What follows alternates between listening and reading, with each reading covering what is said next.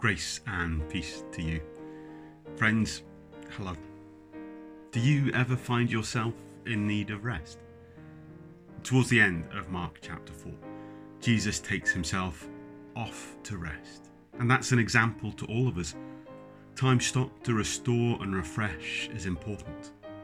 So currently I'm doing just that. This means our in-person services have had to pause until the twenty-fifth of October, but our digital services will continue in a special welcome from our friends and neighbours at St Mark's. There is a link in the description as to how to find their services, including a link to how to join them in person if you wish.